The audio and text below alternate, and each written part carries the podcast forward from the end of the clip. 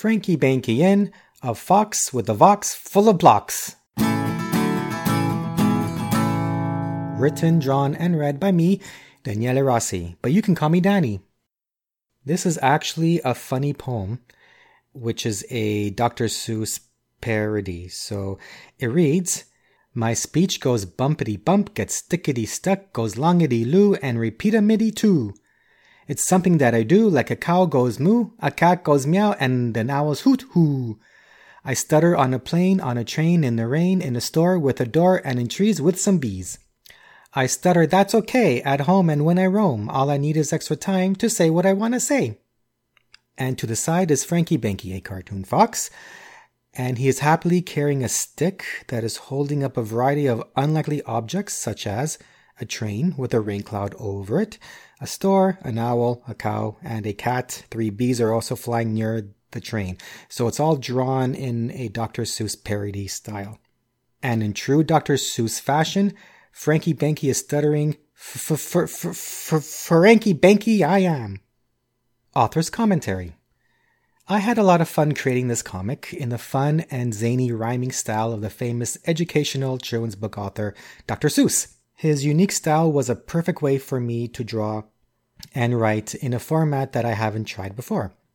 Just like with stuttering, I used to try to hide my stuttering by switching words or not saying anything at all. I avoided speaking and even avoided social situations, only to end up making things worse, like not ordering what I wanted to order and missing out on meeting new people.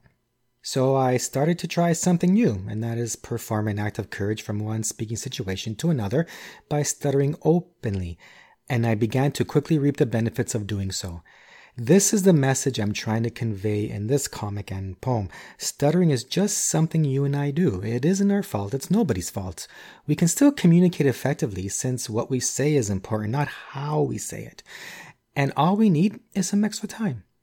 The other message I am conveying here is stuttering is just one of the many things we do. For instance, the most fluent speakers in the world cannot be interesting if the only thing they can offer is fluent speech.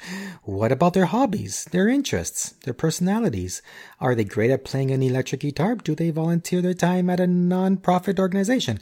Do they bake awesome cookies and bring them to parties? Can they even tell a joke well? Are they dependable in times of needs? I bet you are dependable, reliable, and have talents that others wish they had. It doesn't matter if you like your stuttering or not, just don't let it stop you from saying what you want to say, connecting with others, and allowing your true self to shine despite having a vox full of blocks. This comic was originally drawn and posted on the 2018 International Stuttering Awareness Day online conference. And a bit of a side note, I got the idea for this actually from a friend of mine. We had both attended the National Stuttering Association conference in Chicago, and there was an art gallery nearby that had a Dr. Seuss exhibit. And then it was inevitable, the idea, hey, I should create a Dr. Seuss parody for this. And it was my friend, Jeff, who had, he started reciting things like, I don't know, I stutter on a plane, on a train, in the rain. You have been listening to the Frankie Banky podcast, offering audio descriptions of Frankie Banky comics written, drawn, and read by me, Daniele Rossi. But you can call me Danny. Email me your feedback at hello@frankiebanky.com. That's hello@FrankieBanky.com.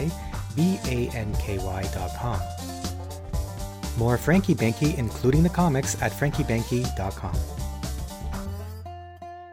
Music by Audionautix.com. That's Audionautix with an X. I also produce the Stuttering is Cool podcast where I talk about, well, stuttering. Check it out at stutteringiscool.com. Ciao.